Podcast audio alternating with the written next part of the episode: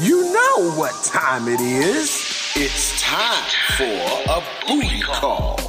Das ist der 030 Booty Call, der Berlin Dating Podcast mit Caramel Mafia. Tag zusammen, herzlich willkommen zum 030 Booty Call mit meiner Wenigkeit. Ich bin Caramel Mafia und wie ihr gerade schon so hört, ist hier ganz schön viel, Raumklang. Das liegt daran, dass ich hier gerade in den heiligen Hallen von meinem Gast zu Hause sitze. Das ist Kolja, er ist 43 und er hat mir jetzt schon gerade, ich bin, keine 5 Minuten hier schon im Vorfeld Schläge angedroht, weil ich wie immer zu spät war, 15 Minuten um genau zu sein. Aber auf jeden Fall, ich glaube, solche Schläge sind bei Kolja vielleicht auch gar nicht so eine Seltenheit, das muss man vielleicht dazu auch sagen, wenn man es jetzt so einfach mal so ganz direkt mit der Tür ins Haus fallen möchte. Du bist dominanter Sexarbeiter, sagen wir's. Guten Tag.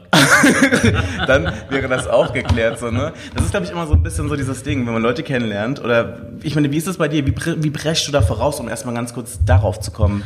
Also, wenn ich jetzt abends auf eine Party rausgehe, versuche ich das nach Möglichkeit zu vermeiden, weil das ist natürlich ein Thema, wo die Leute sofort sagen, ich habe da mal eine Frage. Oder die Leute sagen, eine Nutte. Und das ist, also entweder das eine oder das andere. Also so richtig entspannt, nee, ist man eigentlich nie. Ne? Also es ist jetzt nicht so, dass es irgendwie belastend ist, aber ich habe manchmal einfach gar keinen Bock, da Fragen zu beantworten und will einfach auf einer Party sein und Bier trinken, über Blümskes oder über was ich sprechen. Mhm. Deswegen versuche ich das ganz oft zu vermeiden. Aber jetzt so zum Beispiel in dem Rahmen finde ich das ganz prima, dass wir beide, wir haben uns ja da vor kurzem kennengelernt und da lange und ausgiebig drüber gesprochen. Also in so einem Rahmen finde ich es super und ich finde es gut, dass man über Sexarbeit spricht, weil wir machen da nichts Schlimmes, es sieht nur so danach aus. Aber bevor wir hier so in die Tiefe gehen zum Thema Sexarbeit und wie genau dein Job aussieht, müssen wir erstmal ganz kurz 2 Sachen klären. Also 43 bist du, Single auch bist du? Ich bin Single, seit September letzten Jahres, ja. Auf welchen Apps bist du am Start? Wie lernst du Typen kennen? Also tatsächlich läuft ganz, ganz viel auch über meine Jobprofile. Aber lass uns auf jeden Fall erstmal kurz anstoßen auf unser erstes Treffen, auf unser erstes Date. Wir trinken Fritz-Cola ohne Zucker. Ja. Ist das eine Sache, die du auf ein Date mitbringen würdest? Wenn es im Park wäre vielleicht, aber ansonsten, also ich glaube, für ein richtig schönes Date, da muss man noch ein bisschen was Alkoholisches dabei haben, oder? Ich weiß es nicht, wie bist du so drauf? Das weißt du nicht. Wir treffen uns jetzt zum ersten Mal, das ist ja unser erstes Treffen. Und rangiert aber, glaube ich, nicht in der Kategorie Date unser Treffen, oder, Dennis? Kannst du dir aussuchen. Wenn ihr wüsstet, man hier sitzt als 43-Jähriger mit so einem jungen, hübschen Mann. Du hattest mich vorhin gefragt, auf welchen Apps ich unterwegs bin. Also tatsächlich habe ich die ganzen Apps, die sich um Kolja herumdrehen, da habe ich echt viele von gelöscht. Ich glaube, ich bin jetzt noch bei Instagram als Kolja und ich glaube bei Facebook auch noch. Und bei Tinder, da bin ich auch noch mit meinem normalen Vornamen. Und ansonsten ist eigentlich die meisten Kontaktwege laufen über den Dominus. Und da bekomme ich auch ganz viel private Kontakte drüber. Die spannend aufregend. Über Instagram und so? Über Instagram auf jeden Fall, ja. Okay. Ja. Und wie ist das so? Ich meine, das Ding ist ja, da du ja ein Dominus bist, also für Leute, die sich das vielleicht nicht vorstellen können unter dem Namen, ich musste, glaube ich, auch das allererste Mal, als du mir das erzählt hast, nachfragen. Ja, das musstest du. Im Grunde genommen ist der Dominus eine männliche Variante einer Domina. Richtig, genau. Ja, also die klassische Domina verstehen die meisten und das gibt es auch, die klassisch unberührbare Domina, also in der Kategorie rangiere ich nicht. Wird mir jetzt persönlich auch nicht so viel Spaß machen, also die ausschließlich unberührbaren Sachen irgendwie zu machen. Also das kommt auch sehr, sehr häufig vor, aber vom Prinzip her bin ich schon berührbar. Also was ist der Unterschied zwischen berührbar und nicht berührbar? Naja, mit Ficken oder ohne. Ach so, ich dachte jetzt im Sinne von wirklich so rein anfassen. Also so irgendwie im Sinne von, dass du quasi nur peitscht oder was weiß ich was machst und die Person darf dir noch nicht über die Hand schütteln oder keine Ahnung. Ja, also die Grenzen sind da natürlich fließend. Also man sagt jetzt Unberührbarkeit, weil die klassische Domina sich jetzt einfach im Regelfall dann einfach keinen Sex dazu anbietet. Mhm. So, ne? Das ist, die Grenzen sind da fließend. Ich habe auch schon klassische Dominas gesehen, die dann ihren Patienten dann gewichst haben. So, ne? Also ich glaube, wir dürfen nicht die ganzen schweinischen Sachen sagen. Du kannst dir locker von der herrlich. Ich war vorgestern beim RBB und immer, nein, das darfst du nicht sagen. Nein, das darfst du nicht. Ist ja klar, also Abendshow, ne? Mhm. Und jetzt darf ich mal wieder richtig wichsen und ficken sagen. Schön, oder? Das ist befreiend, oder? Das macht's. Ja, aber wir sind gerade ganz kurz weggekommen. Also wir waren ja gerade hier bei deinem Dating-Leben erstmal ganz kurz. Also wir wissen, du bist Dominus und du bist berührbar. Das heißt, dass du im Zweifelsfall mit Leuten auch richtig Sex hast. Ja, auf jeden Fall. Genau. Aber wie gesagt, Single bist du, eine Beziehung könntest du dir wieder vorstellen oder ist das gerade so irgendwie weg von dir? Das kann ich mir prinzipiell vorstellen. Ja, klar. Über Instagram und auch über Facebook lernst du auch gelegentlich Typen kennen, Tinder auch. Ist es so, dass du das Gefühl hast manchmal, dass dir dein Job im Weg steht, was so privates Dating angeht? Nicht wirklich. Also ich habe schon vor meinem Job wusste ich, ich bin eigentlich nicht der monogame Typ und ich war auch noch nie derjenige, der das gerne am Anfang vorgibt und eigentlich weiß, naja, es ist sexuell irgendwie so sowieso nur die Hälfte und in 3 Wochen bin ich sowieso bei meinem Bumspartner zusätzlich noch mit im Bett oder gehe sonst irgendwo fremd. Ich habe das immer schon von vornherein gesagt. Das heißt, da habe ich eigentlich immer schon das damit erschlagen. Ne? Weil die Menschen, die da hundertprozentig Wert drauf legen, die können natürlich auch mit einem Sexarbeiter nicht wirklich was anfangen. Ne? Ich glaube, da kommen ja vielleicht sogar noch 2 Faktoren hinzu, dass einige Leute sagen, okay, Sexarbeiter, aber dann auf der anderen Seite ist es ja so, dass, glaube ich, viele Menschen, wenn sie irgendwie Dominant oder BDSM oder SM-Szene hören, dass die sich dann in ihrem Kopf sonst was zusammenspinnen, weil man das, glaube ich, nur aus irgendwelchen klischeebeladenen Beiträgen aus dem Fernsehen oder aus dem Film kennt. Man hat da vielleicht so ganz oft gar nicht so eine Berührungspunkte im Leben, dass dann vielleicht dann sogar noch Leute irgendwie denken, oh mein Gott, ist er dann vielleicht irgendwie gewalttätig oder hat er irgendwelche komische Vorstellungen oder sonst. Ich mache ja auch das Marketing, dass es entsprechend so ist. Und wenn du natürlich nur durch das Marketing geimpft wirst, dafür ist es ja da, dass ich natürlich als dominanter Mann auftrete, dann setzt sich das in den Köpfen fest. So dass manche dann ganz überrascht sind, wenn ich sage, ich habe eine Katze. Wirklich, hast du keine Bulldogge? Nein, ich habe eine Katze seit 18 Jahren. Aber wobei, mal ganz ehrlich, wenn man so guckt, jetzt mal so, das ist jetzt ein total abstrakter Gedanke, aber wenn du mal so denkst, bei James Bond, die ganzen Bösewichte, ne, die hatten keine Bulldoggen oder sowas, die haben immer irgendwelche Katzen gehabt und meistens immer so krasse, hochgrasse Katzen, so, ne? Und die haben die auch dann die ganze Zeit immer so gestreichelt und das war eigentlich so das Gruseligste eigentlich, so, weißt du, ich meine, oder? Das stimmt. Und sie passt das ja eigentlich doch. Es passt tatsächlich ein Stück weit, weil ich auch sehr subtil bin. Also natürlich habe ich auch schon Leute aufgehangen und 2 Meter in der Residenz unter die Decke gezogen und ausgepeitscht und das Blut spritzig. Also es kann auch richtig dramatisch sein. Warte mal, was ist das Blut spritzt, ne? Ja, das kommt schon vor. Also das ist jetzt nicht selten. Jetzt guckst du mir jetzt. Mein Gott, ich dachte, also wenn du jemanden auspeitscht, das kann schon Blut. Also es ist jetzt nicht so, dass du jetzt voll gespritzt wirst, also das nicht, aber dass da natürlich läuft da was, das ist ganz normal. Also das kommt schon häufiger vor. Das hast du ja schon beim normalen, wenn du jetzt mit einem Paddle irgendjemanden haust. Also Blut kommt auf jeden Fall vor. Also eine normale Rohrstockbehandlung oder irgendwie sowas, das ist ganz normal, dass da Haut aufplatzt. Absolut. Also. Okay, krass. Also, sehr geehrte Damen und Herren, Sie hören, ich habe mit sowas bisher keine Erfahrung selber gemacht. Deswegen, glaube ich, auch mein erstauntes Gesicht. Ich dachte ja immer im Sinne von, dass Dominas und was ist die Mehrzahl von Dominus? Eine gute Frage. Die Frage, ich glaube, Domina ist sowieso auch der Plural, ist Dominae, lateinisch. Ja, ich schlag's nochmal nach. Also falls wir irgendwelche Germanisten hier am Zuhören haben, lasst uns bitte nicht dumm sterben, schreibt das gerne in die Kommentare rein.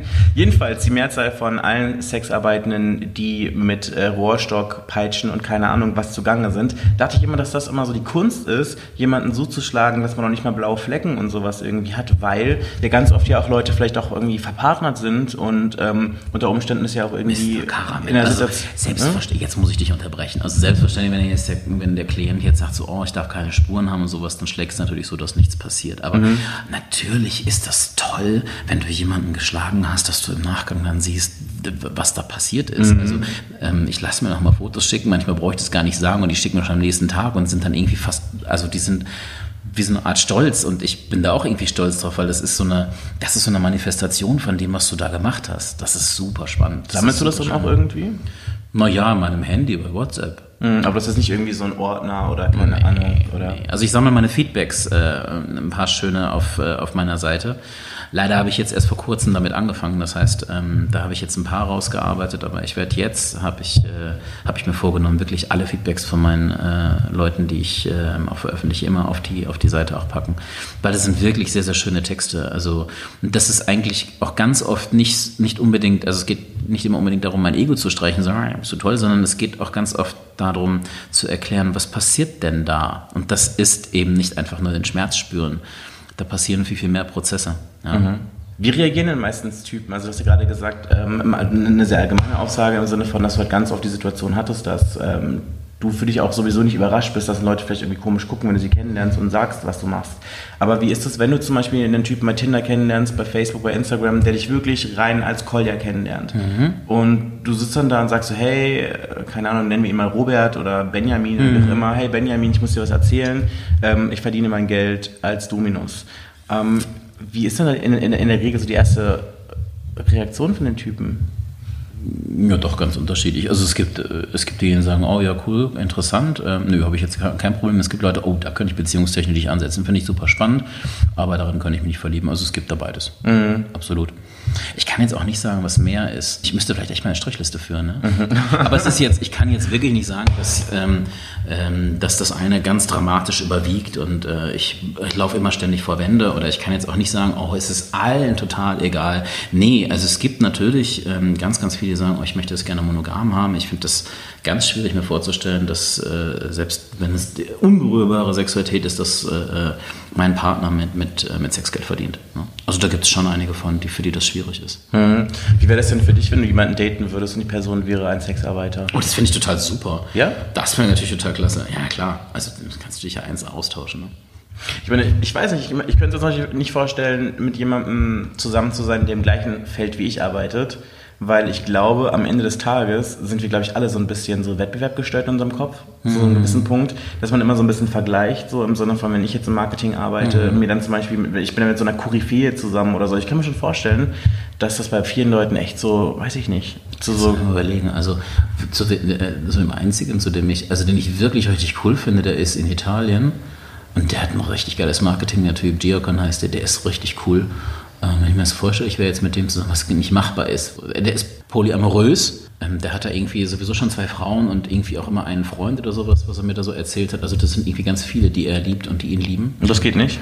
Das wäre irgendwie nicht so intim irgendwie. Bin ich dazu klassisch? Ich habe mich da auch schon ein paar Mal gefragt, aber das kann ich irgendwie gar nicht richtig machen. Also ich bin da noch nie drin gewesen. Ich habe aber auch noch nie irgendwie Couples interessant gefunden. Ich bin noch nie...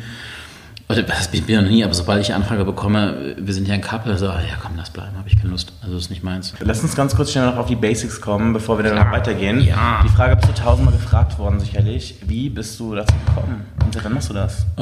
Ich habe vorher ganz spannenderweise im klassischen Marketing gearbeitet, Produktentwicklung gemacht. Und bin ich auch sehr dankbar dafür, dass ich die ganzen Chancen gehabt habe da. Also das waren wirklich ganz, ganz spannende Berufe in ganz tollen Unternehmen. Und irgendwann war das aber wirklich durch. Also ich kann mich da so daran erinnern, dass ich noch ein Konzept schreiben, ich kann es nicht mehr sehen. Ja?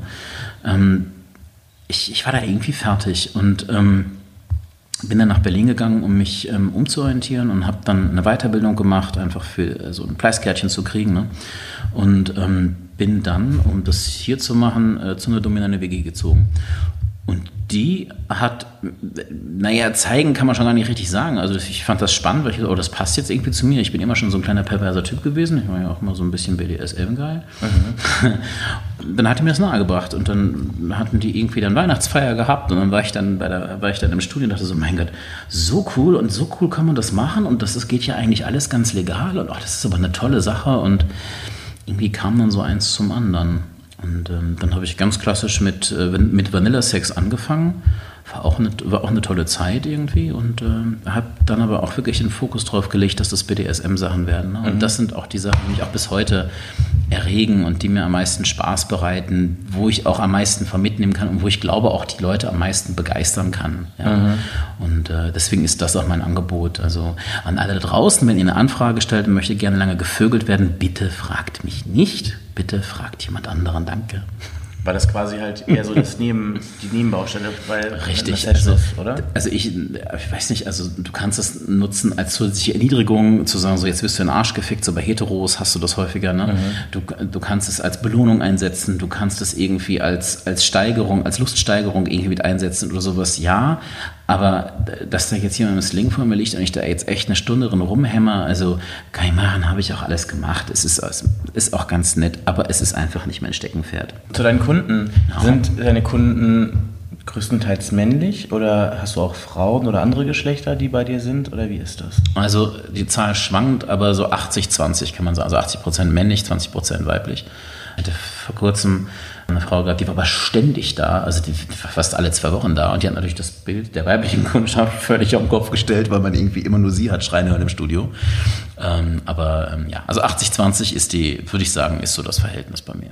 Du wirst ja auf jeden Fall Unterschiede haben. Also angenommen, du hast jetzt so einen 2-Meter-Heinz kommen, so breit wie ein Türsteher, und du hast dann da zum Beispiel einen eher schmächtigen Typen, der jetzt vielleicht nur so groß ist wie ich. Na, wobei, geht ja noch kleiner als ich. Hast du jetzt gerade dich als schmächtig betitelt? Nein, ich sagte klein wie ich. Klein wie ich und schmächtig, das habe ich gesagt. Ne? Okay. Ich meine, ist das da ein Unterschied im Sinne von, wie hart du bei sowas da sein kannst? Oder ich kann mir das überhaupt nicht vorstellen. Das Protokoll ist nicht klein. 1,74 Meter ist aber nicht besonders groß. Naja, das ist aber noch nicht klein. Also die Kategorien, ne. Also wie man damit umgeht, also ich kriege die Frage ja im Wesentlichen eher gestellt bei dem Thema äußere Attraktivität. Ne? Also wie gehst du damit um, wenn jemand total unattraktiv ist, wo sind da deine Grenzen? Und da sind meine Grenzen echt weit. Also weil es bei den Sachen, die ich anbiete, die mir am meisten Spaß machen, also die Themen Erniedrigung, die Themen sich klein fühlen oder dieses mega wertschätzen oder sowas, was die anderen auch, was der Gegenüber total gerne macht, Fetische ausleben, das Latex ist Led oder sowas, all diese ganzen Sachen, ne? Schlicht und ergreifend Schmerzspiele, ne? Und Macht-Ohnmacht-Spiele, all diese ganzen Sachen, da ist es nicht immer unbedingt wichtig, also wie derjenige gerade ausschaut. Also es geht da ja so um innere Werte, es geht da so um Dinge, die so tief in einem verwurzelt sind. Und wenn jemand sich von mir erniedrigen lässt und das macht, das macht ja was mit einem. Also, weiß ich nicht, wenn irgendjemand vor dir niederkniet, dann würdest du aus dem Reflex anfangen, ihn hochzuheben, weil man ja immer diesen Balance-Reflex hat. Ne? Mhm. Und wenn man sich jetzt verabredet, das zu tun, dass man das rausschaltet und dass der eine sagt, so pass auf, ich bin jetzt hier Chef und du bist es jetzt gerade mal eben nicht. Und der andere sagt, das finde ich eine ganz tolle Idee. Da passieren ganz, ganz, ganz irre Gefühle und das ist wirklich schön und das geht ganz tief rein. Und das sind die Sachen, die mich anmachen und die ich anbiete. Mhm. Ja? Aber wie ist es denn zum Beispiel, wenn eine Person, also reden wir jetzt wirklich von so körperlichen Sachen, also wirklich eine Person ist halt echt groß und breit. Also du meinst mit körperlich wahnsinnig überlegen? Genau, mit körperlich überlegen, aber zum Beispiel auch, du wirst ja auch sicherlich super schmächtige Leute haben, die Leute kommen ja wirklich in allen Körpergrößen und Körperformen und du hast ja auch Frauen. Ich meine, wie ist das denn, wie unterscheidet sich das? Also um dem Klischee ein bisschen, also Frauen verkraften tatsächlich um einiges mehr. Also die Bullwhip, also diese ganz lange Peitsche, ich glaube, ich kenne die meisten, ne, die man so, die Cowboys so an den Pferden hatten, ne, die man so gering hat, die ganz lang ist und so du richtig lang ausholen kannst. Also ich habe noch keinen Mann gehabt, der die wirklich mit voller Wucht ertragen hat. Frauen, ja. Mhm. Aber ist das nicht irgendwie krass irgendwie, so im Sinne von... Ja, also jetzt kommen wir auch wieder zur ursprünglichen Frage zurück. Also natürlich ist es so, dass ich selber auch wieder Vorurteile habe, um bei dem Beispiel zu bleiben. Mir jedes Mal passiert es aufs Neue, dass ich denke, jetzt hängt die da so süß und jetzt haben wir hier die Kerzen angemacht und Enigma läuft im Hintergrund. Ja, fängst mal langsam an, ja. Und also wirklich, ich gestehe es hier auch ganz offen, also es gab ganz oft dieses Augenzwinkern von der Frau, dann geht noch ein bisschen mehr, mach mal ein bisschen mehr. Und ich denke so, ja stimmt, das ist eine Frau, hau drauf. Also klar, also man sollte sich immer langsam steigern. Die große Kunst bei dem Thema ist wirklich... herauszufinden, nicht zu viel zu machen, aber halt auch nicht zu wenig. Mhm. Also diese Geräte, und die ist bei jedem woanders. Also manchen, dann gehst du wirklich nur so ein bisschen in die Brustwarze und du hast da schon das Mega-SM-Erlebnis gezaubert. Mhm. Und bei manchen haust du wirklich mit der Bullwhip, wie gesagt, blutig und die machen dann Fotos davon und freuen sich darüber. Ja. Also das ist wirklich ganz, ganz, ganz, ganz unterschiedlich. Aber um nochmal ganz weit zurück zu deiner Frage zu gehen, wie ist es mit denen, wenn ich jetzt so eine totale Übermacht spüre? Also klar, ich habe da auch schon mal so richtige mega Muskelschnitten, so 1,90, denkst, heiliges Blechle noch eins. Wenn der jetzt sagt, ich habe keinen Bock und gibt mir einen Klatsch, dann bin ich ja sofort bewusstlos. Ja? Ja. Also natürlich haben solche Sachen, bewegen dich auch, genauso also ich finde ja sowieso so kleine Jungs, ich meine jetzt wirklich klein, finde ich ja auch sehr reizvoll irgendwie, ne? Weil das hast du ja wirklich, zack, das hast du ja so schnell festgebunden. Das also wir reden hier von so Twinks, oder? Also von ja, so zum Beispiel, Anfang genau. 20 so. Ja, und unter 1,70, weit unter 1,70. Ne? So, das hast du ja ganz schnell gehandelt. Ne? Mhm. Und so ein 1,90 Meter Hühne, das ist da natürlich noch ein bisschen was anderes. Ne? Und natürlich kann mich das auch mal beeindrucken und so. Ne? Aber dann in dem Augenblick, ich agiere dann einfach professionell und dann selbst wenn ich dann in dem Augenblick beeindruckt bin, dann spule ich einfach das Programm ab. Und naja, das ist ja, ich habe ja dann einfach den Vorteil, der andere will es ja auch. Mhm, okay. Also insofern, das ist ja kein Machtkampf. Da wären wir im Übrigen bei meiner, die Frage kommt mit Sicherheit gleich, da wären wir bei einem meiner absoluten Tabus. Ich mag diese, ja, das ist gar nicht so spannend. Ich finde diese Machtkampfspiele ganz furchtbar. Also bestes Beispiel ist da, glaube ich, Wrestling. Ne? Also wenn ich mich da jetzt mit jemandem über den Fußboden wälzen muss und gucken muss, wenn er nach oben guckt, nach oben kommt, oh, ich finde, also das ist wirklich boring as hell und ich kriege da eher Panik bei, als dass mich das in irgendeiner Form stimuliert. Und es ist mir scheißegal, wer am Ende gewinnt. Also ich finde das furchtbar. Kommt das oft vor? Die Anfrage kommt häufig vor, ja. Auch sehr realistische Vergewaltigungssachen zu machen. Also, dass der andere jetzt sagt, so, oh, ich will nicht so richtig wehren und du musst so richtig mit aller Gewalt. So, nee, es ist voll die mega Arbeit.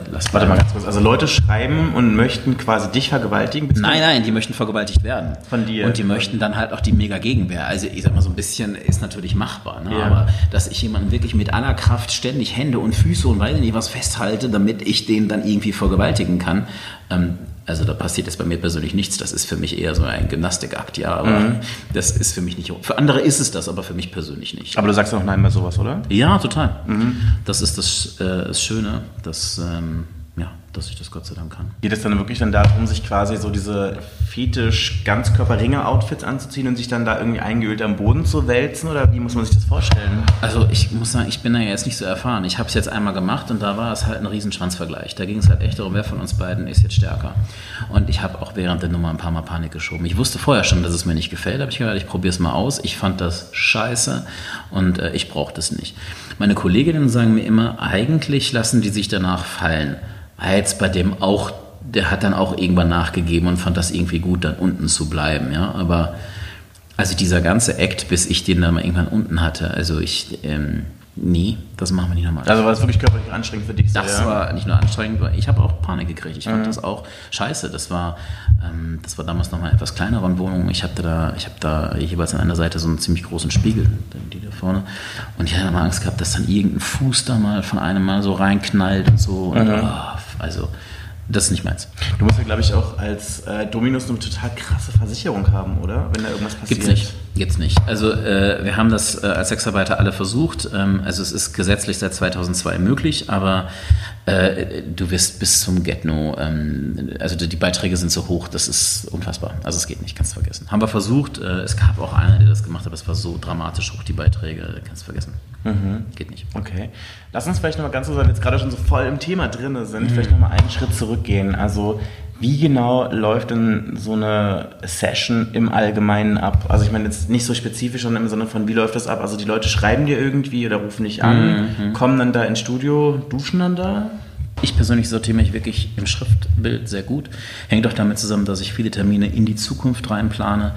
Das macht keinen Sinn, dass man mit mir da ein ganz langes Telefongespräch führt und dann 2 Monate später habe ich die Inhalte vergessen. Ich habe die Themen ja jeden Tag. Ist ja klar, dass ich mich nicht merken kann. Es ist super, wenn die Leute, und das machen die meisten auch ganz gerne, wenn sie das Formular ausfüllen bei mir auf der Homepage. Das Gute ist, mal ganz abgesehen davon, dass ich es schriftlich habe, die vergessen noch nichts. Weil da wird ja alles abgefragt. Welche Kleidung, willst du einen Orgasmus haben, wie viel Schmerzen, wie viel Spuren kannst du verkraften, kann man dir eine Nachricht auf dem Handy schreiben. Also die ganzen Sachen, die für so eine Sache irgendwie wichtig sind, werden da abgefragt. Ne? Und dann, ich habe das also so selten, dass die Leute sagen, boah, da habe ich jetzt keinen Bock drauf. Dann, ja, aber dann wird der Wunsch auch nicht so riesig sein, vielleicht auch nicht so riesig dann bei mir, das zu machen. Das ist schon ganz prima. Genau, also das wird dann ausgefüllt. Ich antworte dann mit dem für das Vorhaben, was derjenige da kommuniziert hat, entsprechenden Honorar und auch die Terminmöglichkeiten, die dann da sind. Dann kann er sich dann da was raussuchen und dann gibt es eine Anzahlung. Das ist wirklich absolut notwendig, weil... also bei der Buchung direkt dann schon? Ja, weil sonst ist es keine Buchung. Mhm. Alles andere ist eine Willensbekundung, die ich auch kurzfristig vorher wieder aufgeben kann und dann... Und das ist einfach scheiße, wenn du irgendwo dich in einem Studio, wenn du da was geplant hast, bist dann da, hast das ganze Zeugs vor Ort gebracht, hast eine Studiomiete hingelegt und derjenige sagt, hör mal, mir ist heute nicht danach, also es passt nicht. Oder dir irgendwie was erzählen von seiner Mutter und du weißt, es ist eh gelogen, ne? Und du bist aber da völlig durchorganisiert und hast das alles fertig gemacht und kannst dann jetzt unverrichtete Dinge nach Hause fahren. Also das sind Sachen, das geht einfach nicht, das kann man nicht machen. Aber Das Gute ist einfach durch den Namen, den ich jetzt so nach 7 Jahren habe, das ist ja, wenn du jetzt Dominus Berlin ins Internet eingibst, also es gibt ja so viele Einträge und wenn du eine Sekunde daran zweifelst, so, na, ist das in Ordnung, dass ich da ein bisschen Vorkasse mache, dann siehst du ja, der hat so viele Einträge, der schreibt seit 3 Jahren für ein Magazin, also dass der jetzt einfach Geld einbehält und mich verarscht, die Chance ist verdammt klein. Mhm. Also, das kann man natürlich, wenn da jemand einfach nur mal eben schnell so ein Profil gemacht hat bei Hans oder sowas, dann kann man so ein Gefühl logischerweise kriegen, also würde ich vielleicht auch denken. Also Hans muss man vielleicht ganz kurz erklären, das ist bei Gayromeo so eine Jobbörse für Escorts und Sexarbeitende? Also das ist angegliedert, es funktioniert, also es ist auch die gleiche Oberfläche, die ist nur rot im Vergleich zu dem Blau, was man sonst bei Gayromeo hat. Ja, aber ich glaube, das hat, also jeder, der irgendwie bei Romeo unterwegs ist, der hat das mal gesehen. Kann ich mir gerade gar nicht. Ich glaube, eine Sache, die sich auch ganz viele Leute fragen, ist immer, sehen Leute mit Hangprofilen, also mit diesen Escort- oder Sexarbeiterprofilen, wer bei denen auf den Profilen drauf ist? Sehen das? Sehen wir nicht. Nein. Wir sehen nur die Anzahl der Menschen, die da drauf gehen. Die sind da auch ganz schlau, also das ist eine ganz gute Frage. Also die, finde ich persönlich, sind auch wirklich Vorreiter, was es bedeutet, wie man Prostitution in eine Welt integriert. Mhm. Dass du nicht zu viel machst, weil natürlich hat der Sexarbeitende Interesse daran, so viel wie möglich zu werben, am besten auf alle Profile drauf zu gehen. Mhm. Wir können zum Beispiel auch keine Tapsen hintersetzen bei anderen. Macht Sinn, weil jemand, der gewerblich unterwegs ist, der würde natürlich Tausende von Tapsen hinterlassen. Das ist verfälscht ja auch totales Bild. Es geht da, bei so einem Tapsen geht es ja eigentlich eher um private Kontakte und damit würde das total durcheinander geschmissen werden und irgendwann zu einer reinen Sexarbeiterplattform mutieren. Und das ist ja nicht Sinn der Sache. Also es geht ja schon darum zu sagen, hey, das ist Bestandteil unserer Welt, aber es ist nicht der Hauptteil. Mhm. Und es ist vor allen Dingen auch nicht so, wie jetzt zum Beispiel so ein Joyclub hingeht, der sagt, ja, ne, Prostituierte, da passt uns hier nicht ins Bild, raus damit. Joyclub ist was genau? Oh, wie süß. Joyclub ist eigentlich die größte Plattform, würde ich schon sagen, für Heterosexualität. Mhm. Okay. Wie du es gerade so geflüstert hast, oder? Als ob das was total Geheimes ist, oder? Ich habe dich jetzt ein bisschen geoutet, oder? Ja, kenne ich tatsächlich nicht. Ich glaube, du bist geoutet bei deinen Hörern, oder? Na, jetzt spätestens schon, ne? Ne, tatsächlich so.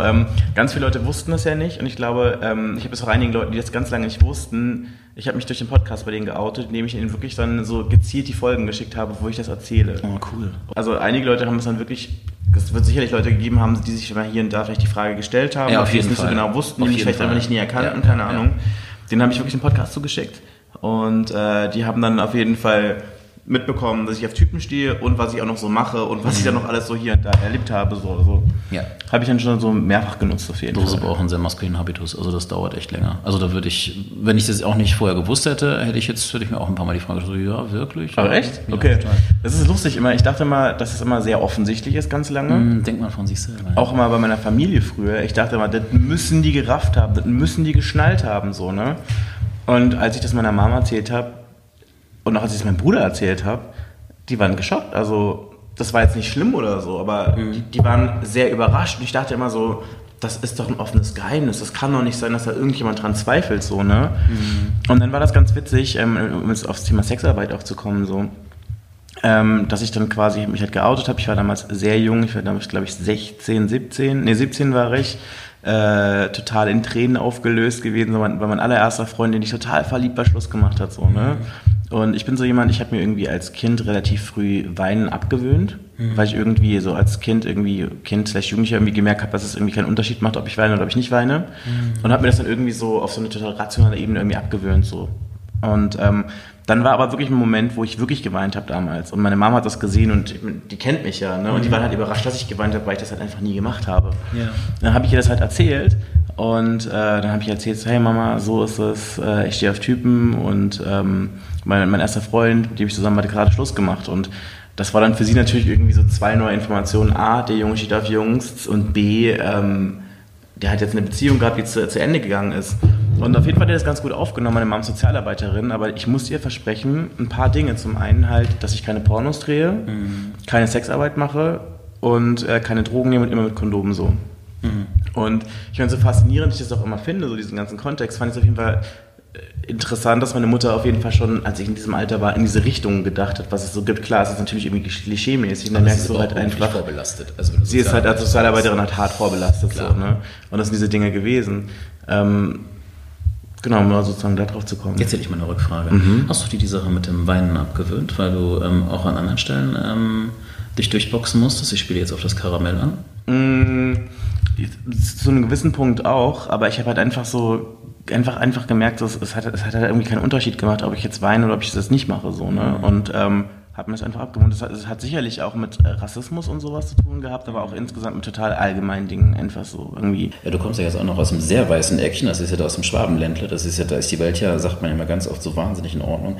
Da stelle ich mir das ja persönlich auch noch um einiges schwieriger vor, dann Karamell zu sein. Ja, es war wirklich halt, dass ich mich halt immer so ein bisschen so wie im Zoo gefühlt habe, ne? Also im Sinne von, wir waren halt wirklich die einzige schwarze Familie unter 80.000 Leuten. Ne? Also es gab keine.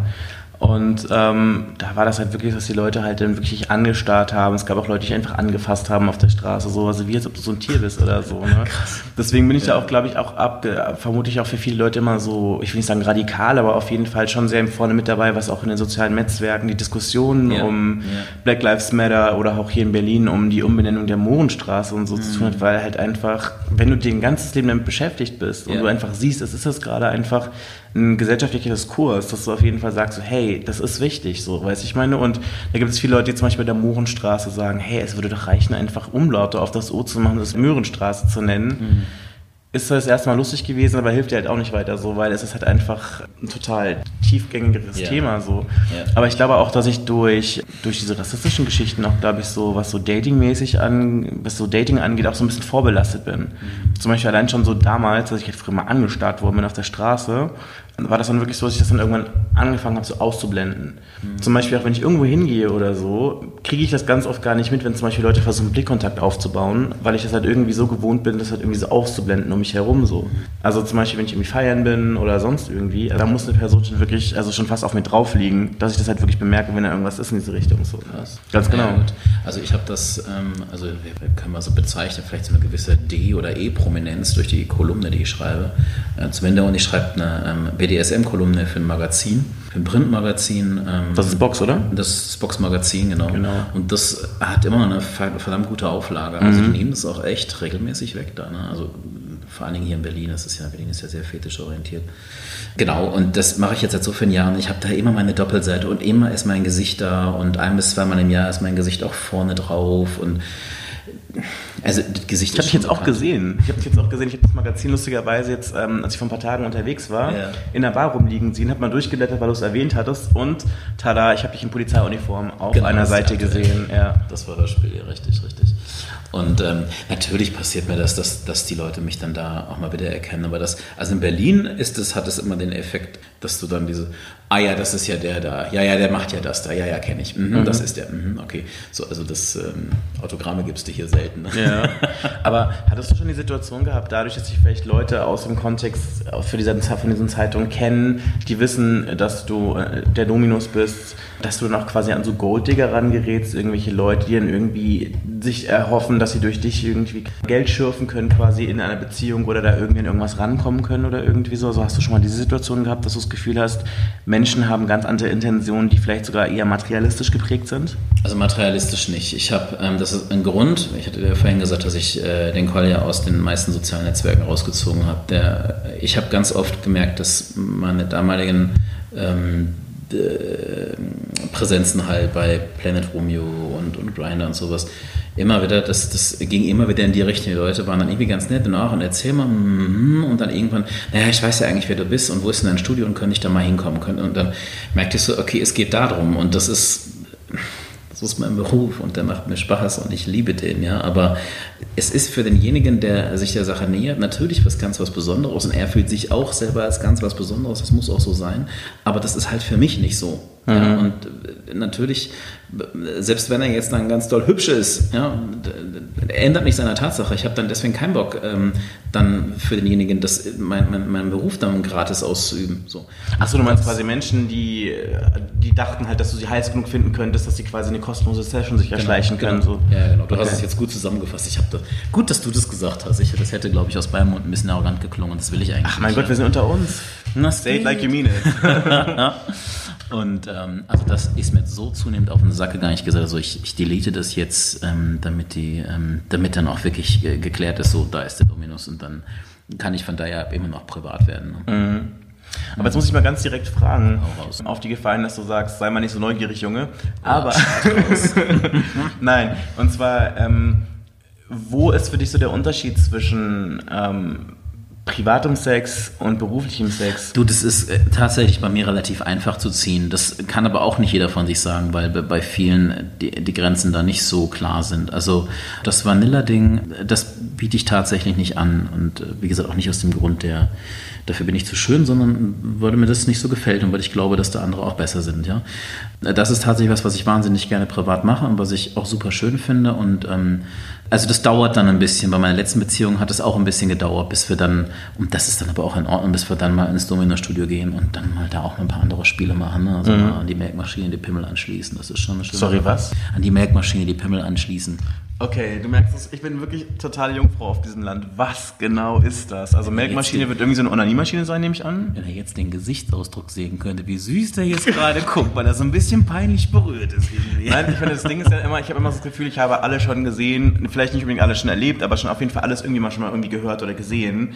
Aber hier sind wirklich so Dinge, ich habe wirklich keine Ahnung. Ernsthaft, das ist halt wirklich nicht so meine Materie. Eine Melkmaschine ist tatsächlich genau das, wie du jetzt vom Namen interpretierst. Also es ist wirklich, es sieht auch genauso aus, wie diese Melkpfropfen, die du bei einer Kuh zum Abmelken dran setzt und bedient eigentlich sehr psychologisch. Also die das toll finden, die sagen, ja, du melkst den letzten Tropfen aus mir raus und ich komme dann ganz oft und ganz ehrlich, also so schön ist es für den Pimmel nicht. Es ist schön, es fühlt sich ganz gut an, weil das saugt wirklich. Das ist diese Saugglocken, was diese Leute nehmen, um das aufzu, diese Pumpen, meine ich, das ist ein bisschen so, oder? Ja, es saugt und lässt auch wieder runter, lässt auch wieder nach, ne? Und das ist so ein Latex, da musst du ein bisschen Öl rein und sowas, dann fühlt sich wirklich auch ganz nett an. Ich persönlich finde also für den Schwanz tatsächlich am schönsten so ein Flashlight oder so ein Vibrator, wo du oben so ein... Kann ich dir gleich mal zeigen. Mhm. Okay.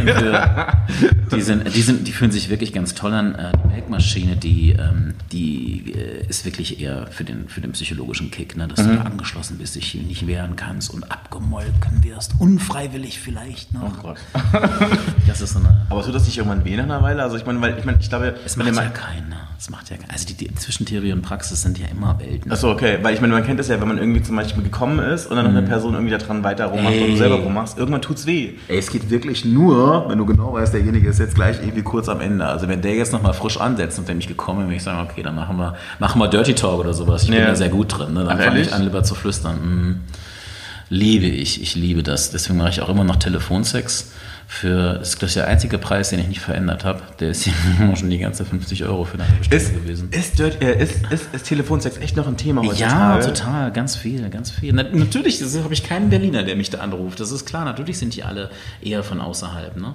Das ist ja echt krass. Also ich meine, ich kann mich noch erinnern, als ich ein Kind war, so 12, da haben wir immer auf diesen Hotlines angerufen, mit verstellter Stimme mit irgendwelchen Leuten geredet und das war voll lustig gefunden.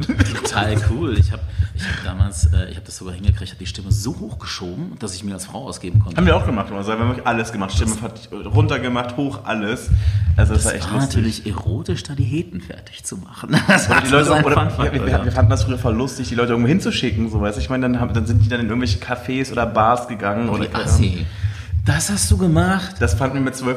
Du, ich bin auf dem Land groß geworden. Wir hatten sonst keine Freuden. Wir hatten ja nichts. Auf, du. Jetzt hast du deine fiese Charakter gezeigt. Und ich meine, damals war das ja auch so, man konnte das ja auch gar nicht so kontrollieren, so zum Beispiel.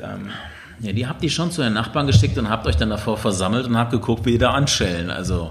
Und dann zu gucken, wer da kommt. Nein, also wir haben wirklich niemanden jetzt irgendwie in schlimme Situationen gebracht, sondern wir haben nur gesagt, wir treffen uns da und da und haben dann zum Beispiel gesagt, wir haben irgendwie irgendeinen Kaffee und haben dann da einen Tisch reserviert und haben dann halt gesagt, ja, wenn jemand kommt, alle bitte an den Tisch setzen. So, dann haben wir dann immer so geguckt, so, wer dann sich da halt hinsetzt und haben halt gekichert. Ein Dating machen, ne? Ja, ich glaube halt nur, da es halt alles Männer waren und alle höchst vermutlich sehr heterosexuell, wäre das halt nicht wirklich zum Speed-Dating gekommen. Die haben, glaube ich, alle dumm geguckt und sind dann auch irgendwann wieder gegangen, so, ne? Und eine Frau lässt sich ja auch nicht so gut verarschen, also die muss man ja auch schon ein bisschen überzeugen, bis die zum Date rauskommen. Ne? Das stimmt. Ich meine, aber das war ja so, da war das ja so, dass auf der einen Seite halt die Männer geschaltet waren und Frauen konnten umsonst anrufen auf so 0800-Nummern. Ja. Und das haben wir dann halt so mit, keine Ahnung, 13 gemacht und fanden das halt alle total lustig. So rückblickend ist es total dumm und falls irgendjemand zuhören sollte, es tut mir leid.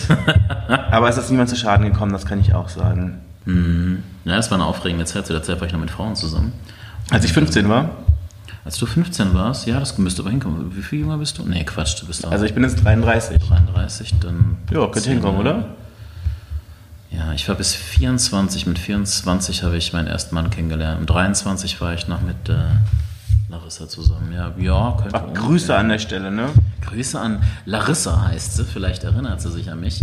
Ich habe sie mal versucht, über Facebook zu finden. Also den Mädchennamen, den scheint sie wohl offensichtlich nicht mehr zu haben. Ich würde gerne wissen, was aus dir geworden ist. Mhm. Ja, das war schon auch ein böses Mädchen. Aber das darf ich jetzt natürlich nicht weiter ausführen. Datenschutz und so. Warte, wir waren beim Telefonsex stehen geblieben. Hm. Ja, kommt jetzt noch irgendwas dazu? Zum Thema Telefonsex, ich finde das total super. Also, wie du ja merkst, ich rede ja gerne. Mhm. Und ich kann das auch im ganz dreckigen, bösen Bereich. Und mir macht es dann auch wirklich Spaß. Aber also, macht sich das wirklich geil? Ja, ich bin teilweise aber echt steif vor meinen eigenen Worten. Das ist richtig krass. Ich meine, das muss es ja nicht, weil es reicht ja, das zu können. Ne? Aber das ist... Ich hatte eine Bekannte, also ich würde nicht von Freundin sprechen, eine Bekannte, die habe ich auch nie persönlich getroffen. Das war aus meiner Radiozeit. Wir haben mit ihr... ganz oft Sachen gemacht. So. Und wir sind auch über soziale Netzwerke befreundet. Mhm. Sie heißt PhoneBitch, hat auch einen Blog, der gleich heißt, wo sie halt immer so erzählt hat, so ihre skurrilsten Momente als Telefonsex-Anbieterin. Und sie hat immer gemeint, sie hat währenddessen gestaubsaugt und gekocht und hast du nicht gesehen und fand das dann immer lustig, wenn sie dann immer so beschrieben hat, was sie gerade alles anhat und wie sie dann pömps durch die Wohnung rennt, während sie da im Trainingsanzug total verpickelt auf der Couch lag und Gameboy gespielt hat oder so. Ne? Also das fand ich schon sehr lustig irgendwie. Deswegen ist es so ein Gegensatz, das von dir so zu hören. Also vielleicht bin ich da nicht weiblich genug, aber so richtig Multitasking kann ich nicht. Also was ich tatsächlich dabei kann, ist mal aufs Klo gehen oder sowas und dann schalte ich auf Stumm, wenn ich abziehe. Das kriege ich gerade eben noch hin, aber ansonsten konzentriere ich mich da schon drauf. Bin ich nicht so gut im Multitasking und also mir reicht es auch nicht, da viele Signalwörter aneinander zu reihen, sondern irgendwie will ich schon wissen, was passiert jetzt bei dem anderen, was findet er jetzt gut, worauf reflektiert er. Das heißt, ich muss dem auch zuhören. Und wenn ich jetzt dabei auch noch irgendwie bügele, bin ich jetzt persönlich überfordert. Mhm. Also ich setze mich dann tatsächlich hin und mache auch ganz oft die Augen zu, da guck weg. Und ich kann mich dann eigentlich am besten auf das konzentrieren, was ich sage. Ja. Ich finde es immer so, wie ist es bei dir, wenn du zum Beispiel Besuch hast oder so? Also ich weiß ja nicht, wie häufig du Telefonsex machst. Vielleicht jetzt zu Corona-Zeiten häufiger, ne? Aber ist es dann zum Beispiel so, dass es zum Beispiel sein kann, dass jetzt du gerade Besuch hast, irgendwie Freunde sind da und dann plötzlich klingelt das Telefon und dann... Nein. Also das ist ja... Telefonsex hat im Regelfall einen sehr spontanen Charakter. Das heißt, die Leute zahlen dann schnell mit Amazon-Gutscheinen irgendwie und dann auch wirklich sofort danach telefonieren.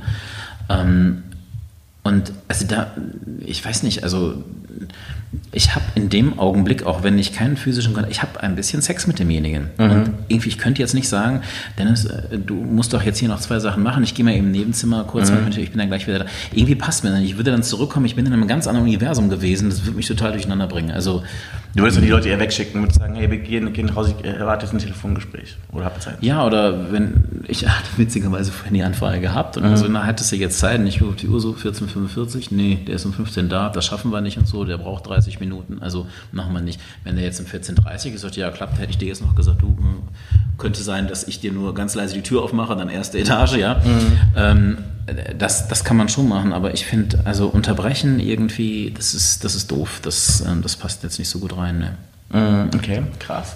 Und bei Telefonsex sind wir bei Dirty Talk. Ich meine, wie läuft sowas ab? Ich muss ganz ehrlich sagen, so Dirty Talk finde ich mal ganz schlimm. Also ich persönlich, aber es liegt, glaube ich, einfach daran, dass die Leute, mit denen ich was hatte, wenn die das versucht haben, war es halt meistens immer irgendwie so richtig schrottpeinlich. So, ne? Echt? Ja, furchtbar. Wo du einfach denkst so, mach's einfach nicht. Ich bin immer so jemand, ich schäme mich immer sehr schnell fremd für Leute. Aha. Oder ich lache immer sehr schnell. Ich glaube, ich bin die falscheste Person, mit der man sowas machen kann. Aber ich meine, wie ist das bei dir so? Also wenn jetzt jemand, ohne deine Eier zu kennen, ich nehme jetzt auch mal ein Beispiel, wenn jetzt immer deine Eier in die Hand und sagt, boah, so geil. So geile Haare, boah, fühlt sich das geil an. Wenn das jemand jetzt wieder sagt, findest du das irgendwie in dem Augenblick peinlich? Also, nee, aber es gibt mir auch nicht viel. Echt nicht?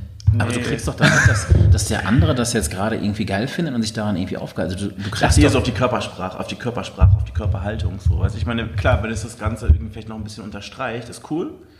Aber ich meine, du hast ja auch so viel, es gibt das Leute, vor allem wenn man sich Pornos anguckt oder so, vor allem bei Heteropornos ist es ganz oft so, wo du das Gefühl hast, dass diese Typen eher mehr so Sportkommentatoren sind, als dass sie gerade wirklich Sex haben. So wenn die alles kommentieren und dann Anweisungen geben und das. Ja, und Pornos ist es ja nicht furchtbar. Das ist ja nicht realistisch.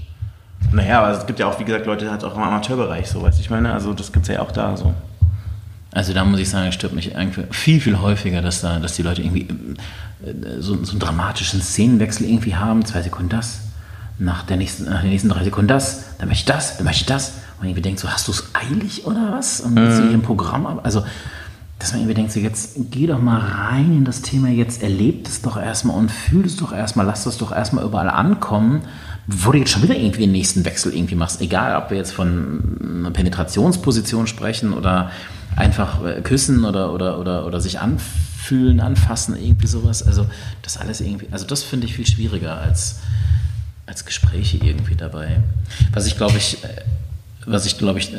tatsächlich ein bisschen blöd finde, ist, wenn jemand permanent irgendwie die erotische Stimmung, also ich kann das sehr gut ins Erotische wieder reindrängen, wenn man so entgleitet, ja. Mhm. Und wenn sich das jemand zunutze macht und immer wieder versucht einen Witz reinzuhauen, so, also ja, der kriegt das ja hin, der ist ja einer von 2 Minuten hat er ja uns wieder hier auf Zug. Das geht mir dann irgendwann auf den Sack. Kleine Komiker, die dann irgendwie ihr kleines Stand-Up-Programm feuern. Genau, und dann irgendwie immer dich wieder hops nehmen und dann sozusagen, ne? Also ich hab das mit einem echt mal ganz offen gesprochen, der kommt aber bis heute noch. Und ich mir sag, mal merkst du das nicht? Also natürlich kann man mal dazwischendurch lachen, ne? Also gerade wenn du jetzt irgendwie eine BDSM-Sache machst und dir fällt was runter, hier so ein Brustwarzen, Vibratoren oder sowas und das liegt am Boden mal und berabelt sozusagen durch den Raum, da musst du ja lachen, es geht ja gar nicht anders. Das ist auch völlig in Ordnung, ne?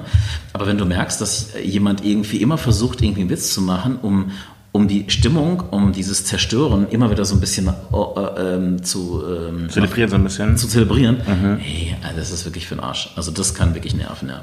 Hast du selber schon mal Filme gemacht? Nee, kannst du so nicht sagen. Ich hatte am Anfang einen Klienten gehabt, der hat ganz gut bezahlt und wollte dann immer mich irgendwie in Action sehen mit jemand anderem. Und da hatte ich dann ein paar Mal die Kamera draufgehalten. Es ist tatsächlich nicht meins. Ich mag Gruppe nicht gerne. Ich mag auch nicht, dass einer irgendwie zusieht. Ich konzentriere mich gerne auf einen Menschen und fühle dann gerne das, was dann da passiert. So, das finde ich toll, ja. Aber so Filme irgendwie, ich weiß nicht, ich halte das irgendwie, mir macht das nichts. Also bei mir gibt es nichts. Nee. Okay. Ist auch nicht geplant. Okay. Und Rollenspiele? Da schmunzelt er und schiebt sich das erste Gummibärchen rein. Na. Mir jetzt spontan so viele ein. Du kriegst ja eigentlich noch eine Strafe, der kleine Junge, ne? Oh Gott. Musst du nicht noch übers Knie bei Daddy? Ja. Oh Gott. Wer hier zu spät kommt und dann auch noch regelmäßig. Das ist unser erstes Mal, dass wir uns treffen und das ist das erste Mal, dass ich 15 Minuten zu spät bin. Na, du hast aber gesagt, dass du immer zu spät kommst, also brauchst du Erziehung, würde ich sagen. Ne? Ja, aber die Leute wissen ja, wie das gemeint ist. Also ich bin einfach nur verpeilt, das ist das Problem. Ja, das müssen wir dir abgewöhnen. Nein, naja, alles gut jetzt. Ich bin ja gerade schon so in Hab-8-Stellung. So, ne? Lass uns mal ganz kurz über unseren Fuckboy des Tages sprechen, bevor ich dir noch ein paar weitere Fragen stelle. Der Fuckboy? Mhm. Beziehungsweise heute ist es ein Fuckgirl des Tages. Das ist also quasi eine Fuckboy-Story des Tages. Oh. Und das ist also der interaktive Part, in dem ihr zu Hause zu Wort kommt. Mhm. Dafür schreibt ihr am besten auf Facebook und auf unserer brandneuen Instagram-Seite 030 Booty Call. Heute ist unser Fuckgirl des Tages, die Mella aus Mitte. 030 Booty Call. Fuckboy Story des Tages. Hi, ich bin Mella aus Mitte. Also meine Fuckboy-Geschichte des Tages ist mir ein bisschen peinlich. Ich hatte am Wochenende Analsex mit einem Typen. Das war echt gut. Problem war nur, dass ich danach nicht mitbekommen habe, als ich dann auf Toilette gegangen bin, dass auf dem Weg mir was runtergefallen ist, als ich dann wieder auf der Toilette kam. War der Boden voller brauner Wurst. Ja, wir haben uns gestritten, wer das jetzt wegmacht und wer da überhaupt schuld dran ist. Bye! 030 Booty Call. Fuckboy Story des Tages. Oh Gott. Also ich finde als Passiver auf jeden Fall draufstürzen und wegmachen. Also dann zu dem anderen sagen, mach meine Kacke weg. Also gibt's denn das? Also das würde ich jetzt, nee. Ich meine, die andere Person kann ja sagen, ist ja dein Teppich. Ich habe jetzt so bei der Geschichte auch nicht begriffen, wessen Teppich das jetzt gewesen ist. Aber es ist definitiv das Kacker von dem Girl irgendwie. Also ich würde an ihr nicht raten, jetzt ihm zu sagen, mach das weg. Ich habe ganz oft Frauen, die da irgendwie mal Rückfrage stellen. Also Analspülen will gelernt sein. Das müsst ihr ja nicht immer, weil ihr ja noch das andere Loch habt. Ne? Aber das müsst ihr dann schon gut machen können. Ne? Das ist ja immer so dieses Ding, immer so dieser Running Gag hier im Podcast, dass wir immer so viel über Kacke reden. Da kommen immer ganz viele Beschwerden von Leuten, die immer sagen, oh mein Gott, der redet nur über Kacke. Aber ich finde es halt hart lustig und ihr halt auch, ich weiß es. Hast du schon mal irgendwelche Erlebnisse gehabt, über die du reden kannst und möchtest und sollst? Ja, oder also eins zum Beispiel, das war aber auch ein ganz krasser Tag irgendwie. Ich glaube, das hatte ich dir schon mal erzählt gehabt. Das war das, ich hatte sowieso schon irgendwie so ein paar Sessions, die irgendwie nicht so ganz so astralmäßig durchgelaufen sind. Und dann hatte ich ein Wortwitz mit durchgelaufen. Und dann hatte ich dann so eine Fisting-Session gehabt und hatte dann, war in der Klinik bei uns im Studio, die Klinik war gerade ganz neu und alles war schön und das war alles anstrengend und dann war dann auch noch eine Praktik, also doch kann man sagen, also das war Hoden aufpumpen mit Kochsalzlösung und danach sollte halt... Warte mal ganz kurz, ist das... Man spritzt dann da irgendwas rein? Genau, du kannst es auch... Ja, das sieht... Also diejenigen finden das total sexy irgendwie, ich denke dann immer so, ja, ist sehr groß. Kann da nicht was passieren? Ja, also man spritzt in den Hodensack, nicht in den Hoden rein, oder? Genau, in den Hodensack, ja. Also dass es dann ganz riesig groß aussieht. Ne? Ich finde, das sieht dann sehr, sehr groß aus, sehr voluminös. Also ich kann das, glaube ich, ein bisschen verstehen, wo der Reiz dabei liegt auch. Ne? Aber kann da nicht irgendwas passieren? Kann da irgendwas schief gehen? Naja, wenn du mal ein paar Kurse gemacht hast und wenn du dich damit ein bisschen auskennst, das funktioniert schon. Das geht schon. Natürlich solltest du da jetzt nicht mit schmutzigen Sachen dran gehen, also aber das ist klar. Also deswegen ein bisschen Bildung solltest du dafür schon haben, bevor du anfängst, Spritzen zu setzen, das finde ich schon. Aber jetzt sind wir gerade ein bisschen beim Thema ab, weil du warst eigentlich bei der Kackfrage und danach gab es dann halt Fisting. Und ich fiste da mit so Handschuhen dann demjenigen dann rum. Es wurde dann auch schmutzig, das war aber auch irgendwie nicht seine Schuld. Er hatte irgendwie, kam da zu spät oder später oder irgendwie was, ich weiß es gar nicht mehr. Oder zog dann die Handschuhe aus und das machte einfach nur Kataflap und es rutschte irgendwie so in den Finger und platsch und das hatte dann wirklich die weiße Wand, war die ganze Kacke da an der Wand und ich dachte, oh. Und ich habe das gewusst, weil das war so ein Raubputz. Es gibt keine Chance, das da runter zu machen. Wenn du da dran gehst, reißt du es einfach nur runter und nicht mehr. Krass. Also einfach nur lange Striche. Und die sind bis heute dann diese Striche. Also muss nicht renoviert werden oder so? Bitte? Muss nicht renoviert werden? Nein, also es war jetzt auch nicht ein Riesenflatschen. Es waren viele kleine gesprenkelte Punkte. So. Oh mein Gott. Das ist jetzt nichts, wurde jetzt... Ich hätte mir jetzt echt so vorgestellt, wie so, keine Ahnung, so ein Schlachthof oder so, dass man es einfach so abschießt, so wisch- und wegmäßig halt so, ne? Ich kann mir an eine Geschichte erinnern, ich glaube, das war sogar fast eins meiner ersten KV-Erlebnisse. Das war so ein Muskeltyp, der ist aber auch echt bekannt hier in Berlin. Der ist echt voll der Kaviar-Fan. Und der hatte dann extra so ein Hotelzimmer gemietet. Und das war noch ganz am Anfang, wo ich auch noch rausgegangen bin, Hotels und sowas. Das finde ich heute irgendwie alles andere als lustig. Aber er wollte halt wirklich nur KV. Und ist so, okay, das kann man machen. Und Kaviar, also Kacke. Und dann hatte er ja, dann lass uns einfach nur hier hin. Und dann setze ich einfach in die Hocke. Und so, na gut, okay, dann machen wir das. Und das kam dann irgendwie raus. Und anstelle dessen, dass er dann da wirklich anfing zu futtern, kippt er denn dann diese Wurst wirklich durch den Raum? Und ich muss sagen, ich kann jetzt Melli oder Mella, ich kann die total gut verstehen, das ist ja so ein bisschen, es ist ja auch so ein Schamgefühl, weil das ist ja einfach, das teilst du ja mit niemandem, ja? Und irgendwie, auf einmal lag dann da so in der Ecke meine Wurst, ja, und ich dachte, Jesus Christus, was wird denn das jetzt hier, ne? Und ich war dann auch echt so dumm, aber das ist mir jetzt irgendwie alles zu blöd und irgendwie, der war auch, glaube ich, drauf, ich habe keine Ahnung. Ich fand das alles irgendwie doof und bin dann gegangen, aber der ist direkt hinter mir auch rausgegangen, also der hat definitiv nicht sauber gemacht und ich habe mir nur gedacht, what the fuck. Ja. Die haben Leute, die einkaufen. Ja. Nicht sorry, wieder sauber machen müssen dann. Ich habe gerade geredet und gedacht gleichzeitig und zwar, ich habe nicht mehr die Situation gehabt, dass ich mal im Edeka hier irgendwo in Neukölln war. Und da hat dann wirklich jemand zwischen die Regale gekackt. So. Ich hab's doch diese eine Videoaufnahme. Kannst du, Ich habe es gepostet, auf jeden Fall, aber nicht von einer Person, sondern nur wie halt diese Person, also wie dieser Durchfall da halt lag zwischen den ganzen Haarpflegeprodukten. Und ich mir einfach dachte, so da, wo ich wohne, ist so die Insel der Glückseligkeit, da würde es das niemals geben, so, ne? Und dann komme ich nach Neukölln und dann sowas, ne? Und ich bin dann in die Kasse und habe Bescheid gesagt. Da haben sich dann die ganzen Kassiererinnen darum gestritten, wer das jetzt sauber machen muss, ne? Ja, ja, also und deswegen habe ich das gerade irgendwie, während du gerade eine Geschichte erzählt hast, war ich gerade schon einen Gedanken weiter. Also das war, glaube ich, so eine der blödesten Geschichten dazu. Ja, also peinlich. Ist KV eine Sache, die du regelmäßig anbietest? Ja, wird auch genommen. Also ich habe tatsächlich dann, also das ist eher so eine Art Komplettpaket. Mhm. So, und dass wirklich jemand ausschließlich nur für KV zu mir kommt, ist eigentlich sehr selten. Mhm. Weil unter uns, also das kriegst du hier in der Stadt schon relativ preiswert. Und da kannst du auch irgendwie eine ganz schöne, schicke junge Hete dann irgendwie dann noch an den Start holen, weil denen ist das nämlich auch ziemlich scheißegal. Und da brauchst du nicht zum Dominus für zu gehen. Also das heißt wirklich so im Sinne von, du kommst dann dahin und, also beziehungsweise, das muss ich, diese Frage ist ernsthaft gemeint, deswegen ist es ein bisschen weird, aber im Sinne von, sagen die dir davor auch, was du essen sollst, weil das ja auch irgendwie die Konsistenz so ein bisschen... Also die richtigen Spezies, ja, aber wie gesagt, die kommen nicht zu mir. Aber ich weiß, dass es so ist. Also eine Kollegin von mir, die macht das wirklich sehr, sehr, sehr viel. Die hat da ganz viel Nachfrage. Die weiß ganz genau, was sie essen muss. Die weiß auch ganz genau, wie sie ihren Körper steuern muss, dass sie zu dem Zeitpunkt dann kommen kann. Und dann weiß man auch, was man eben nicht essen darf oder wie man da... Es gibt halt, kannst du so einen Kinderschokobon, kennst du den? Mhm. Ja, die kannst du dir in den Arsch reinstecken. Und dann wird durch diese Milchsäure, die da ist, dieses weiße... Das ist ja so ein milchiger Stoff, dann wird das halt alles weich und dann kannst du ziemlich gut kacken davon. Ne? Was dann natürlich auch mal den geilen Vorteil hat. Ne? Das schmeckt dann auch mal. Also, dass die Person auch eine Belohnung dann quasi da drin hat. Ja. Also, wenn da so ein Mancherie da drin ist, kannst du sagen, den hast du dir verdient.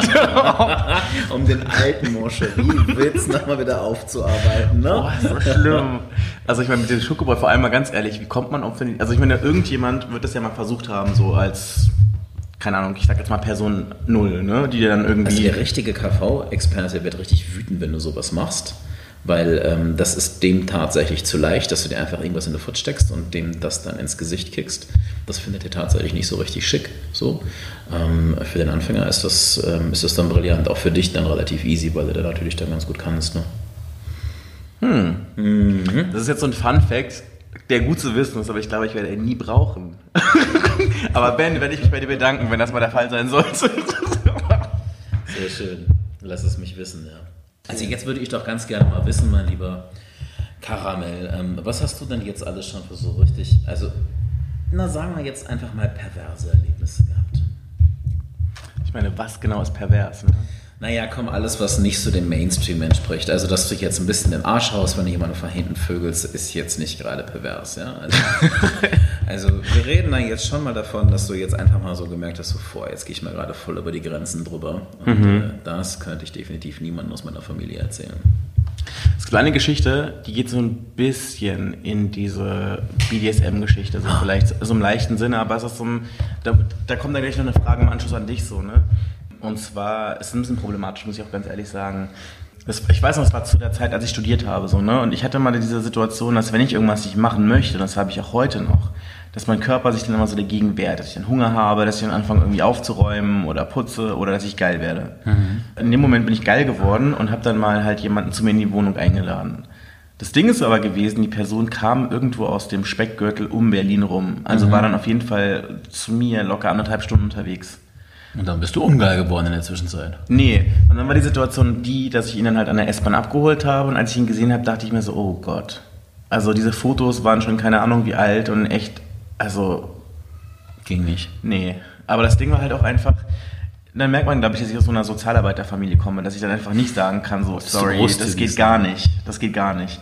Ich habe mir gedacht, okay, weißt du was? Ich nehme ihn mit in meine Wohnung, ich wohne in der Nähe von der S-Bahn und dann wenigstens gebe ich ihm was zu trinken aus und dann werde ich ihn irgendwie wieder aus der Wohnung rauskomplimentieren. Und das hat aber nicht so ganz funktioniert, wie ich mir das vorgestellt habe. Also wir waren dann mit mir in der Wohnung und wir haben ein bisschen gequatscht. Ich habe ihm was zu trinken gemacht. Und dann irgendwann habe ich dann versucht, so den Plan zu starten, ihn dann so aus der Wohnung raus zu komplimentieren. Ich bin aber niemand, der Leute gut rausschmeißen kann, wenn da jetzt nichts vorgefallen ist. Also das musst du nochmal von mir lernen. Da muss ich vielleicht wirklich mal von dir das ein bisschen lernen, aber ich bin nicht der Typ für sowas.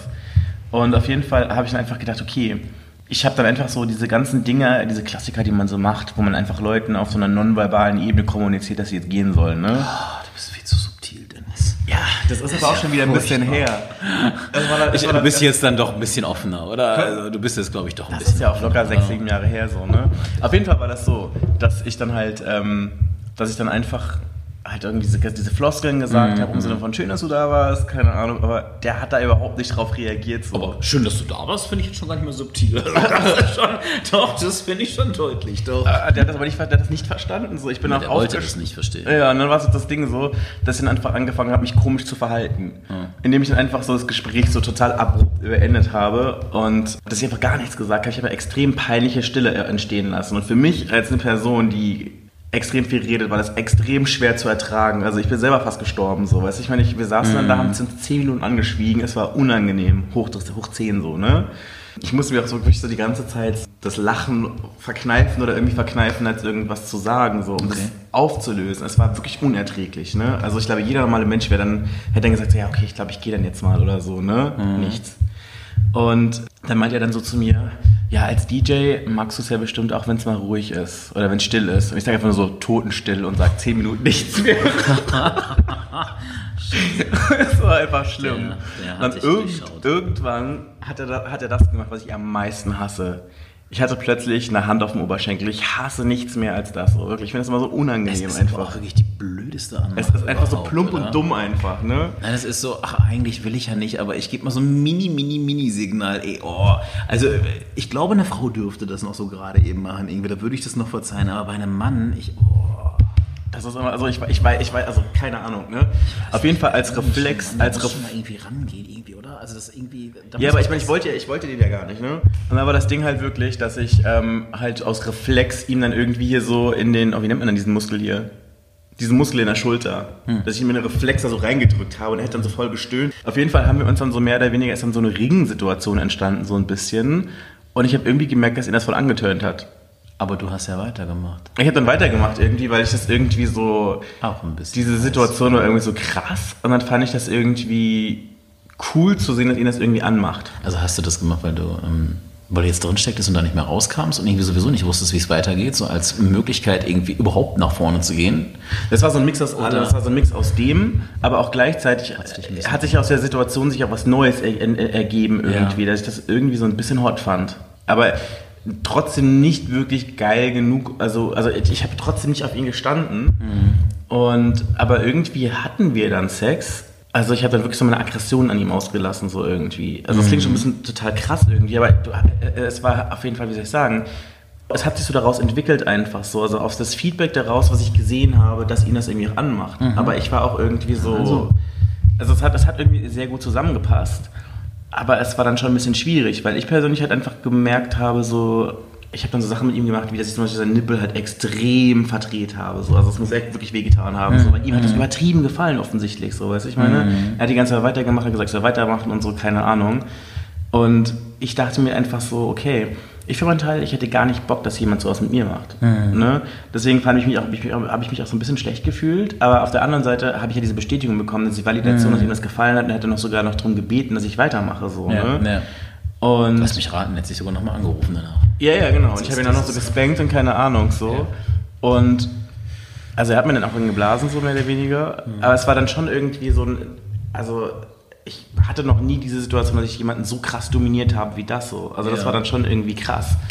Und auf jeden Fall Ende vom Lied war, dass er dann irgendwie mir dann irgendwie 1000-mal geschrieben hat, dass er das total geil fand und dass er das unbedingt gerne nochmal haben möchte. Und immer wenn ich ihn irgendwo sehe, auf der Straße, ab und zu in Berlin, auf irgendwelchen Stadtfesten oder sonst irgendwo feiern, grinst er mich immer voll an und wie nennen wir ihn? Sag mal Namen?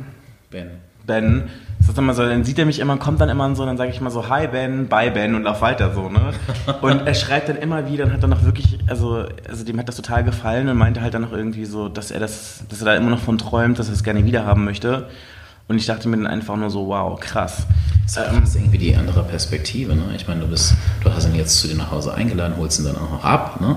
Und dann zu Hause machst du dieses subtile Mittel einfach gar nicht zu sagen, was auf den anderen ja wirkt, als ich bin jetzt hier eine coole Sau und ich könnte jetzt auch mal so richtig desinteressiert sein. Ich meine, du warst ja auch mal desinteressiert. Du super desinteressiert. So. Täuschend echt nachmachen, weil das auch mal der Fall gewesen ist. Ne? Oder vielleicht hat er einfach gedacht, der tut nur so.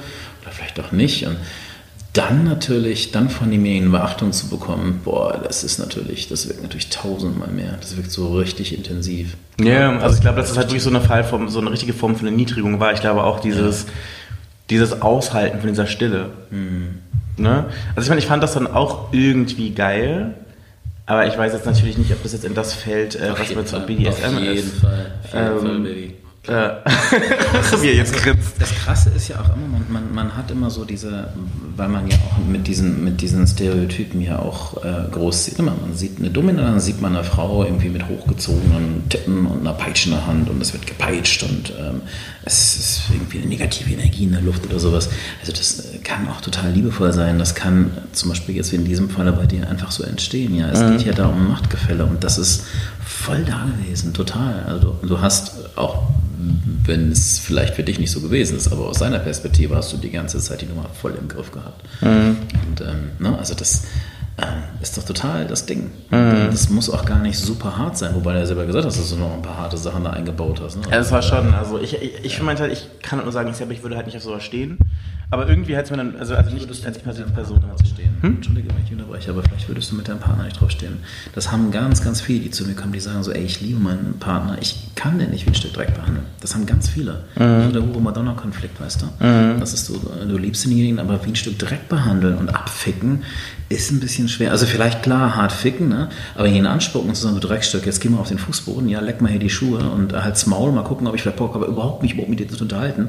So, what? Also wir sind ja dieses Balance-Ding gewöhnt und irgendwie, ne? Also das ist für viele Menschen sehr schwer, ne? Und dann gehören ja auch noch zu solchen Sachen auch immer noch zwei Leute, ne? Das ist natürlich dann auch ganz übel, wenn es nur einer gut empfindet und der andere nicht. Abgesehen davon, dass das auch schwierig ist in einer Beziehung, ne? Das war auf jeden Fall eine Erfahrung. Und das Krasse ist echt, witzigerweise, dass du es ansprichst, er ist auch mal regelmäßig irgendwie auf meinem Profil, wie bei GR zum Beispiel, hinterlässt er dann immer irgendwelche Tapsen und keine Ahnung. Also das muss wirklich für den wirklich ein total krasses Erlebnis gewesen sein, weil ich kenne auch Leute, die ihn kennen, wo er da auch dann schon irgendwie darüber gesprochen hat. So, also aber ist eigentlich ein ganz guter Beleg, ne? Also dann kannst du jetzt eigentlich schon aus dem kleinen Erfahrungsschätzchen sagen so, wow, und bei demjenigen ist das so tief gegangen und immer wieder kommt der an den Start. Warum? Also du hast ja noch ein paar andere Leute gevögelt in deinem Leben, ja, und die stalken dich jetzt auch nicht so, ne? Mhm. Und es ist schon so, dass so eine Nummer schon sehr tief reingeht, weil das wirklich so Sachen sind, die wünscht man sich so, die hat man so ganz tief drin, sich mal wie ein Stück Dreck zu fühlen, ja, das ist ein super geiles Gefühl, du kannst so viel loslassen damit in dem Augenblick, ja, so völlig die Verantwortung abgeben und Verantwortung kannst du auch haben, dass wenn du gar keinen Beruf hast, also dann wird deine Welt so klein, dass du auch das mit dem Müll rausbringen und zum Sozialamt rennen als die dramatische Nummer empfindest, das ist ganz unterschiedlich, also dieses Klischee, dass immer nur Top-Manager uns Dominas buchen, das stimmt nämlich überhaupt nicht, also oder sagen wir mal so, es stimmt insofern, weil Dominas sind ja nun mal halt relativ teuer, deswegen können sich das halt auch ganz oft nur Leute laden, die halt einen größeren Geldbeutel haben, aber der Bedarf, die geht durch die ganz breite Masse. Ja, also das ist definitiv kein Ding nur für Top-Manager, weil jeder dieses Gefühl schön finden kann oder diese Gefühle, es gibt ja ganz viele unterschiedliche. Das Ding ist halt ja auch, dass es glaube ich, auch weiter verbreitet zu sein scheint, als man sich das vorstellt. Also ich glaube, dass es halt wirklich viele Menschen gibt, die auf sowas privat stehen, die jetzt vielleicht nicht unbedingt das jetzt dafür Geld bezahlen würden oder Geld bezahlen können. Mhm. Aber ich meine, ich habe das zum Beispiel relativ häufig, dass ich von Leuten aufgrund meiner Erscheinung angeschrieben werde, wo dann immer so Erwartungen schon daran gekoppelt sind, dass ich jetzt die krass dominante Person bin, die jetzt keine Ahnung wie abrichtet oder sonst was mit denen macht, sondern kriege ich auch immer dementsprechende Nachrichten oder wenn du mit Leuten sprichst, kommen dann auch manchmal solche Sachen raus. Jetzt hast du mal das Karamell-Ding auf der anderen Seite, ne? Wo wir von der Uhr gesprochen haben. Ne? Wenn du auf der einen Seite denkst, oh, dunkel ist gefährlich und sowas, was man ja eigentlich versucht zu vermeiden. Man möchte ja eigentlich sagen, so, hey, Hautfarbe ist scheißegal, ne? Innere Farbe, ne? Da merkst du es mal auf der anderen Seite, ne? Dass man dann irgendwie so, das ist farbig, man weiß ja auch nicht, wo der herkommt und so. Gottes Willen. ist die Kehrseite, hat sogar mal ein paar Vorteile, ne? Naja, ich meine, es ist jetzt ja nicht unbedingt repräsentativ dafür, wie mein Sexualleben tatsächlich abläuft, ne? Es ist nur im Sinne von, was Leute auf mich projizieren. So, genau, ne? Also genau. Das ist ja eher der Punkt, genau. So. Freunde, das war der erste Teil von meinem Date mit Kolja, a.k.a. dem Dominus hier in Berlin. Die nächste Folge, beziehungsweise den zweiten Teil davon, den gibt's schon nächste Woche hier im Podcast zu hören. Und damit ihr den auch ganz, ganz, ganz sofort hört, klickt am besten auf Abonnieren, ganz egal, wo ihr zuhört, ob das Spotify, iTunes oder Deezer ist. Ansonsten könnt ihr natürlich auch euch auf meine niegelnagelneue Seite klicken. Das ist www.030-bootycall.de. Vielen Dank für die Aufmerksamkeit. Wir hören uns beim nächsten Mal. Ciao. You know what time it is. It's time for a Booty Call. Das ist der 030 Booty Call, der Berlin Dating Podcast mit Caramel Mafia.